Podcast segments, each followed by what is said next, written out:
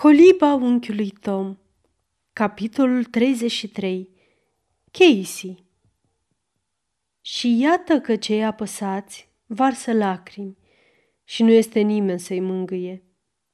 Ei sunt prada silniciei asupritorilor lor și n-are cine să-i mângâie. Ecleziastul 4.1 În scurt timp, Tom ajunse să-și dea seama de tot ceea ce era de nădăjduit sau de temut în noua lui viață. Muncitor priceput și dibaci, iute la treabă și cinstit, liniștit și împăciuitor din fire, nădăjduia că muncit neîncetat și cu sârguință, va izbuti să scape cel puțin de o parte din neplăcerile și umilințele inerente condiției lui – Vedea destule nedreptăți, destulă mizerie în jurul lui, ca să fie abătut și scârbit. Dar era hotărât să continue să muncească cu pricepere și răbdare, încredințându-și soarta celui ce judecă cu dreptate și nutrind speranța că, până la urmă, îi se va ivi o cale de scăpare. Legri îl observă pe Tom cu atenție – îl prețuia ca pe un muncitor foarte destoinic, dar avea pentru el antipatia născută a omului rău față de cel bun. Vedea limpede că Tom îl privea ciudat, ori de câte ori se năpustea cu brutalitate asupra celor neputincioși, ceea ce se întâmpla de altfel destul de des. Căci atât de puternică este înrăurirea opiniei publice, încât Până și părerea unui sclav e de natură să stingerească pe stăpân. Tom arăta tovarășilor săi de suferință o afecțiune și o compătimire cu totul nouă și ciudată pentru ei, dar pe care Legri o observa cu ciudă și gelozie. Îl cumpărase pe Tom cu intenția de a face din el un fel de supraveghetor, căruia să-i poată încredința din când în când treburile sale – în scurtul răstimp cât lipsea de pe plantație. Și după părerea lui, cea mai importantă calitate, indispensabilă pentru un asemenea post, era asprimea. Întrucât Tom nu era aspru de felul său, Legri își puse în gând să le duce fără întârziere în acest scop. La câteva săptămâni după sosirea lui Tom la plantație, se hotărâ să înceapă procesul de reeducare – Într-o dimineață, când sclavii se adunaseră ca să o pornească la câmp, Tom observă uimit o figură nouă printre ei, care îi atrase atenția. Era o femeie înaltă și zveltă, avea mâini și picioare delicate și era îngrijit și curat îmbrăcată. După înfățișare, părea să aibă între 35 și 40 de ani. Era una din acele figuri pe care e de ajuns să le vezi odată, ca să nu le mai poți uita, și care dintr-o singură privire îți evocă parcă o poveste zbuciumată, dureroasă și romantică. Avea fruntea înaltă și sprâncenele bine conturate, nasul drept și frumos, gura delicată, ovalul feței și linia grațioasă a gâtului arătau că Trebuie să fi fost frumoasă cândva. Fața era însă brăzdată de o mulțime de cute, pe care îi le săpaseră anii de suferință amară, îndurată cu stoicism și mândrie. Obrajii ei subți aveau culoare pământie, nesănătoasă. Era foarte slabă, cu trăsături ascuțite. Dar ceea ce te izbea la ea, în mod deosebit, erau ochii, nespus de mari și de negri, umbriți de gene lungi, la fel de negre și exprimând o deznădejde cumplită. Fiecare trăsătura feței, curba grațios arcuita buzelor, fiecare mișcare a corpului, trăda o dârzenie mândră, care parcă sfida pe cei din jur. Dar ochii acestei femei purtau în ei un ocean adânc, întunecat de durere, o expresie permanentă de deznădejde. contrastând puternic cu disprețul și trufia care se desprindeau din întreaga ei ținută. Tom nu știa nici de unde vine, nici cine e. O vedea pentru prima oară, mergând lângă el, mândră și dreaptă, în lumina palidă a dimineții.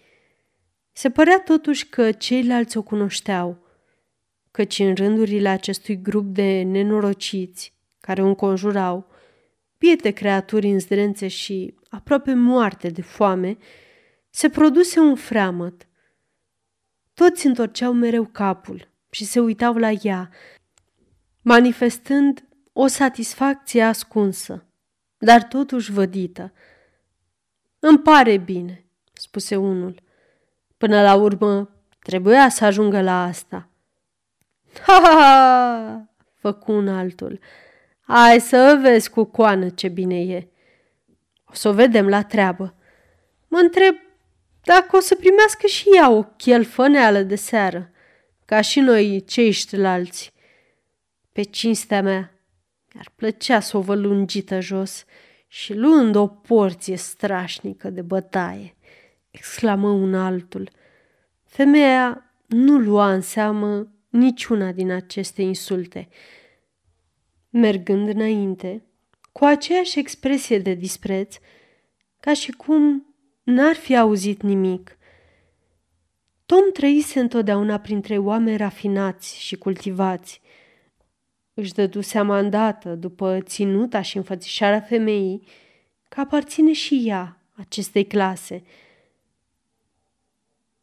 Dar cum și de ce ajunsese într-o situație atât de înjositoare, n-ar fi putut să o spună. Femeia nu se uită la Tom și nu-i adresă niciun cuvânt, deși merse tot timpul alături de el până la câmp. Tom se apucă repede de treabă, dar cum femeia se afla la mică distanță de el, trăgea din când în când cu coada ochiului la ea, privind-o cum lucrează. Văzu imediat că are o dibăcie și o iscuțință născute, care îi făcea munca mai ușoară decât multor altora. Culegea bumbacul foarte repede, cu un aer bat jocoritor, ca și cum ar fi disprețuit atât munca pe care o făcea, cât și situația umilitoare în care se găsea. În cursul zilei, Tom lucră alături de mulatra care fusese cumpărată odată cu el. Se vedea foarte bine că femeia se simțea cât se poate de rău. Tom o auzia adesea rugându-se în timp ce se clătina și tremura, gata să cadă.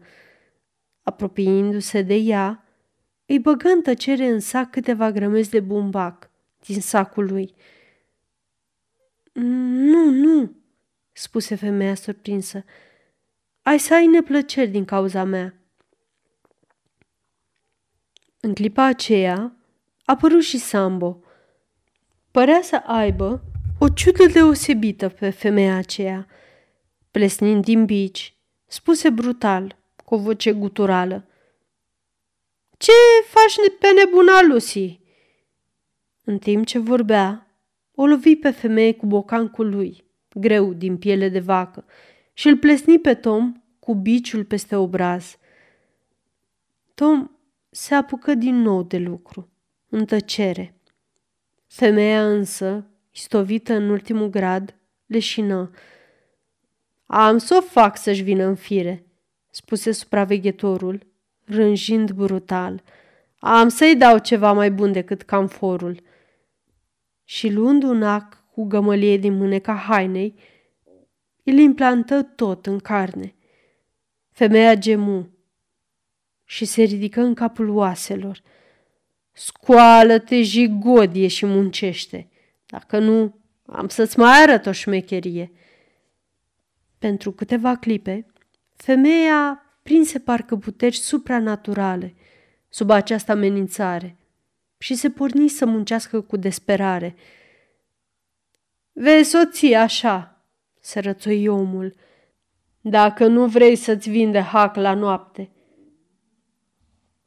Asta e tot ce-mi doresc acum, o auzit Tom spunând. Apoi ea murmură. O, Doamne, cât o să mai dureze? O, Doamne, de ce nu ne vii în ajutor? Tom se apropie din nou de ea și, cu riscul oricăror neplăceri, îi trecu în sac tot bumbacul din sacul lui. Nu, nu trebuie. Nu știi ce o să-ți facă, se împotrivi femeia.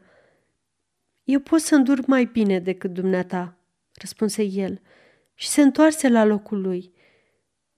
Toate astea se petrecură într-o clipă. Deodată, străina pe care am descris-o mai înainte și care în timpul muncii se apropiase destul de mult de Tom, încât auzi ultimele lui cuvinte, ridică privirea și se uită o clipă la el, cu ochii mari și negri. Apoi luă o cantitate de bumbac din coșul ei și o băgă între lui. Habar n-ai ce se petrece aici. Altfel, n-ai fi făcut una ca asta, spuse ea. După o lună de zile pe plantație, ai să încetezi de a-i mai ajuta pe alții. O să ți se pară destul de greu să ai grijă de propria dumitale piele. Ferească Dumnezeu, doamnă, răspunse Tom, folosind în mod instinctiv față de tovarășa sa de muncă limbajul respectuos, caracteristic oamenilor bine crescuți, în mijlocul cărora trăise.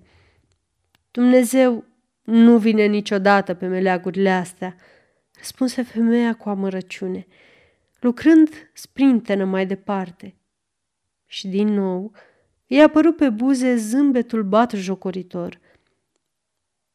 Din partea cealaltă a câmpului, unde se afla, supraveghetorul observase cele petrecute. Plesnind din bici, veni întins la femeie.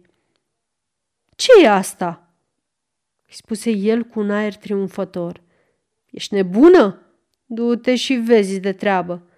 Acum ești la ordinele mele. Bagă-ți mințile în cap că de nu ai să o pățești. O licărire ca lumina fulgerului a apărut deodată în ochii ei negri. Se ridică cu buzele tremurânde și nările dilatate și, îndreptându-se din șale, îi aruncă supraveghetorului o privire plină de furie și dispreț. Câine, atinge-mă dacă îndrăznești. Am încă destulă putere ca să te fac să fii aruncat la câini, ars de viu, tăiat în bucățele. N-am decât să spun un singur cuvânt. Atunci, ce naiba cauți aici? răspunse omul, vizibil intimidat, dându-se îmbufnat câțiva pași înapoi. Aceasta este o înregistrare Cărțiaudio.eu. Pentru mai multe informații sau dacă dorești să te oferi voluntar, vizitează www.cărțiaudio.eu. Toate înregistrările Cărțiaudio.eu sunt din domeniu public. N-am vrut să vă fac niciun rău, Miss Casey. Fii respectuos, zise femeia. Și într-adevăr, individul păru grăbit să-și vadă de treabă la capătul celălalt al câmpului și se depărtă la iuțeală. Femeia se întoarse din nou la munca ei, începând să lucreze cu o repeziciune de-a dreptul uimitoare pentru Tom. Era o adevărată minune. Înainte de apusul soarelui, coșul ei era plin, îndesat cu bumbac, deși pusese de câteva ori destul de mult în sacul lui Tom. Se înserase de-a binelea, când întregul cortegiu de oameni stoviți defilă cu coșurile pe cap, în fața clădirii amenajate, pentru înmagazinarea și cântărirea bumbacului. Legri era și el acolo, discutând animat cu cei doi supraveghetori. Tomul ăsta o să ne bage în belea. Tot timpul n-a făcut decât să pună bumbac în coșul lui Lucy. Dacă stăpânul nu o să-l supravegheze, până la urmă o să-i facă pe toți să se simtă înșelați, spuse Sambo. Auzi, auzi, negru blestemat, făcu Legri. O să trebuiască să-l domesticim puțin. Nu-i așa, băieți? Cei doi negri rânjiră răutăcios la această insinuare. Ha, ha, ha! Stăpânul singur trebuie să facă treaba asta. Nici dracul nu l-ar întrece pe stăpânul când e vorba de așa ceva, zise Quimbo. Uite ce e, băieți. Cel mai bun lucru e să-l punem pe el, să-i bată pe ceilalți, până o să-i iasă gărgăunii din cap, până să o domestici.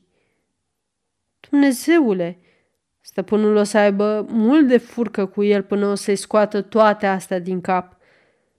Și totuși o să trebuiască, zise Legree, mestecând tutun. Ei, mai e și Lucy, cea mai nesuferită și mai urâtă târfă de pe plantație, continuă Sambo. Ia seama, Sam, am să încep să mă gândesc care motivul pentru care ai necaz pe Lucy. Stăpânul știe că s-a încăpățânat și n-a vrut să-l asculte când i-a spus să fie femeia mea. Eu i-aș fi tras o bătaie bună și n-aș fi lăsat-o până n-aș fi silit-o să asculte, spusele Gris scuipând. Numai că avem așa de mult de lucru că nu merită să o scoatem din circulație tocmai acum. E plăpândă, dar tocmai fetele astea slăbănoage se lasă mai degrabă omorâte în bătaie decât să dea înapoi. Lucy a fost într-adevăr insuportabilă și leneșă și n-a vrut să lucreze deloc. Tom a cules bumbac pentru ea. Zău? Atunci Tom o să aibă plăcerea să-i tragă o mamă de bătaie. Va fi un exercițiu bun pentru el și nici nu o să o omoare în bătaie, cum faceți voi, diavoli împielițați. Ho, ho, ho, hi, hi, hi, râdeau cei doi negri ticăloși și rânjetele lor drăcești păreau a exprima de minune mărșăvia pe care o deprinseseră la școala lui Legree. Dar, stăpâne, nu numai Tom, ci și Miss Casey a umplut coșul lui Lucy. Cred că are o încărcătură bunicică, stăpâne. Mă ocup eu cu cântăritul, spuse Legri apăsat. Amândoi paznicii începură din nou să rânjească. Așa, adăugă Legri, va să zic că Miss Casey și-a făcut ziua de muncă. Culege ca satana, cu toți draci împreună. Îi are pe toți întrânsa, zise Legri, și, mormăind o înjurătură murdară, se îndreptă spre camera unde se cântărea bumbacul. Încet, încet, se perindau prin magazie sărmanele făpturi stovite, abătute, ducându-și cu scârbă, dar cu slugărnicie, coșurile la cântar. Legree nota fiecare cantitate pe o placă, la capătul căreia era lipită o listă de nume. Coșul lui Tom fu cântărit și aprobat. El aștepta însă neliniștit să vadă cum o scoate la capăt femeia cu care se împrietenise. Mulatra se apropie abia ținându-se pe picioare, de slabă ce era și îi predă coșul. Era plin ras și Legri își dădu foarte bine seama de asta. Totuși, căutând să pară înfuriat, răcni la ea. Legioană leneșă ce ești! Iarăși ai mai puțin. Stai la o parte. Hai să-ți capeți porția curând de tot. Femeia gemu desperată și se așeză pe o scândură. Veni apoi la rând persoana căreia îi se spunea Miss Casey. Se apropie cu un aer distant și nepăsător și își predă povara. În timp ce preda coșul, Legri se uita drept în ochii ei, cu o privire jocoritoare, dar totuși întrebătoare. Îl privi și dânsa, drept în ochi, în timp ce buzele îi se mișcară ușor și tremurară ceva în franțuzește. Ce anume, nimeni nu înțelese, dar chipul lui Legree căpătă o expresie drăcească. ridică mâna, ca și cum ar fi vrut să o lovească. Ea îl privi disprețuitoare și mânioasă și se îndreptă. Și acum vină coace, Tom, zise Legri. Vezi, ți-am spus că nu te-am cumpărat doar pentru munca de rând. Am de gând să te avansez și să te fac supraveghetor. Astă seară poți să și începi. Tot ce ai de făcut acum e să iei muierea asta și să te pui cu biciul pe ea. Ai văzut cum se face, așa că ai să știi și tu. Cer iertare stăpânului, zise Tom. Sper că stăpânul nu o să mă pună la asta. Nu sunt obișnuit. N-am făcut-o niciodată și nu pot. Nu pot de fel. Hai să înveți o grămadă de lucruri pe care nu le-ai știut mai înainte. Altfel, te dau gata eu pe tine. Urlă Legri, luând o vână de bou și lovindu-l cu putere peste obraz. După ploaia de lovituri, care urmară imediat după prima, se opri o clipă să se odihnească și zise E... Tot mai spui că nu poți să o faci?" Da, stăpâne, răspunse Tom, ștergându-și sângele care îi se prelingea pe obraz. Sunt dornic să lucrez zi și noapte, atâta timp cât mai respir și mai sunt în viață, dar socotesc nedrept ceea ce îmi cereți și n-am să o fac niciodată, niciodată. Tom avea o voce blândă, liniștită și o purtare respectuoasă. Lucrul acesta îl făcuse pe Legri să-l creadă laș și ușor de dominat. Ultimele cuvinte ale lui Tom stârniră uimirea tuturor celor din jur. Biata femeie și împreună mâinile și exclamă, O, Doamne! Toți se uitară fără să vrea unul la altul, ținându-și respirația, ca și cum s-ar fi pregătit pentru furtuna care avea să urmeze.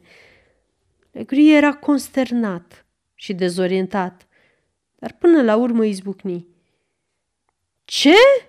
Ligioană blestemată! Negru a furisit. Îmi spui tu mie că ți se pare nedrept să faci ceea ce-ți cer? Asta e treaba voastră, vite blestemate. Să judecați ce-i drept sau nu? Am să-ți iau eu ție piuitul. Ce crezi că ești? Te socotești poate vreun gentleman, domnule Tom, de vreme ce îndrăznești să-i spui stăpânului tău ce-i drept și ce nu e? Care va să zică, pretinzi că e nedrept să o bați pe femeia asta?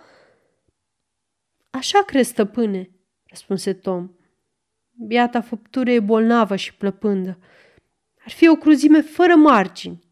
Eu n-am să o fac niciodată și nici n-am să încerc. Ucide-mă dacă vrei, stăpâne, dar n-am să ridic niciodată mâna asupra cuiva de aici. Mai bine mor. Tom vorbea pe un ton blajin, dar atât de hotărât încât nimeni nu s-ar fi putut înșela asupra intențiilor lui. Legri tremura de furie. Ochii lui verzi aruncau flăcări. Până și favoriții se zbârliră de mânie. Dar, ca un animal feroce, care se joacă mai întâi cu victima sa înainte de a o devora, își înfrână dorința puternică de a trece imediat la violență și începu să-și bată joc de el. Iată un câine evlavios, coborât în mijlocul unor păcătoși ca noi, un sfânt, un gentleman, nici mai mult, nici mai puțin, un gentleman care vrea să ne vorbească nouă, păcătoșilor, despre ce am greșit. Ce ființă evlavioasă trebuie să fii! Hei, ticălosule, să nu faci pe evlaviosul. N-ai auzit niciodată că în Biblie este scris servitori, ascultați pe stăpânii voștri? Și nu sunt eu stăpânul tău? N-am plătit 1200 de dolari, bani pe șin, pentru tot ce ai înăuntru. sub blestematul tău de toval negru. Nu ești al meu acum, cu trup și suflet. Spune-mi! Și, în timp ce vorbea, Legri îl lovi cu putere pe Tom cu bocancul. Deși îl durea cumplit, în clipa în care auzi această întrebare, Tom simți o rază de bucurie și de triumf încălzindu-i sufletul. Se îndreptă dintr-o dată, privi înflăcăra spre cer și în timp ce lacrimile se amestecau cu picăturile de sânge care îi se prelingeau pe obraj, exclamă. Nu, nu, stăpâne, sufletul meu nu ți aparține. Nu l-ai cumpărat. Nu poți să-l cumperi. A fost cumpărat și plătit de acela ce în stare să-l păstreze. Nu-i nimic. Nu-i nimic. Nu poți să-i faci niciun rău. nu pot, rânji Legri. O să vedem, o să vedem. Hai, Sambo, Quimbo, domesticiți-l pe câinele ăsta, așa, ca să nu-și mai revină luna asta. Cei doi negri uriași, care îl făcară pe Tom cu o bucurie drăcească, ar fi putut foarte bine întruchipa puterile întunericului. Piata femeie țipa înspăimântată. Toți se ridicară în picioare ca la comandă, în timp ce Quimbo și Sambo îl tărau pe Tom afară din magazie, fără ca el să opună vreo rezistență.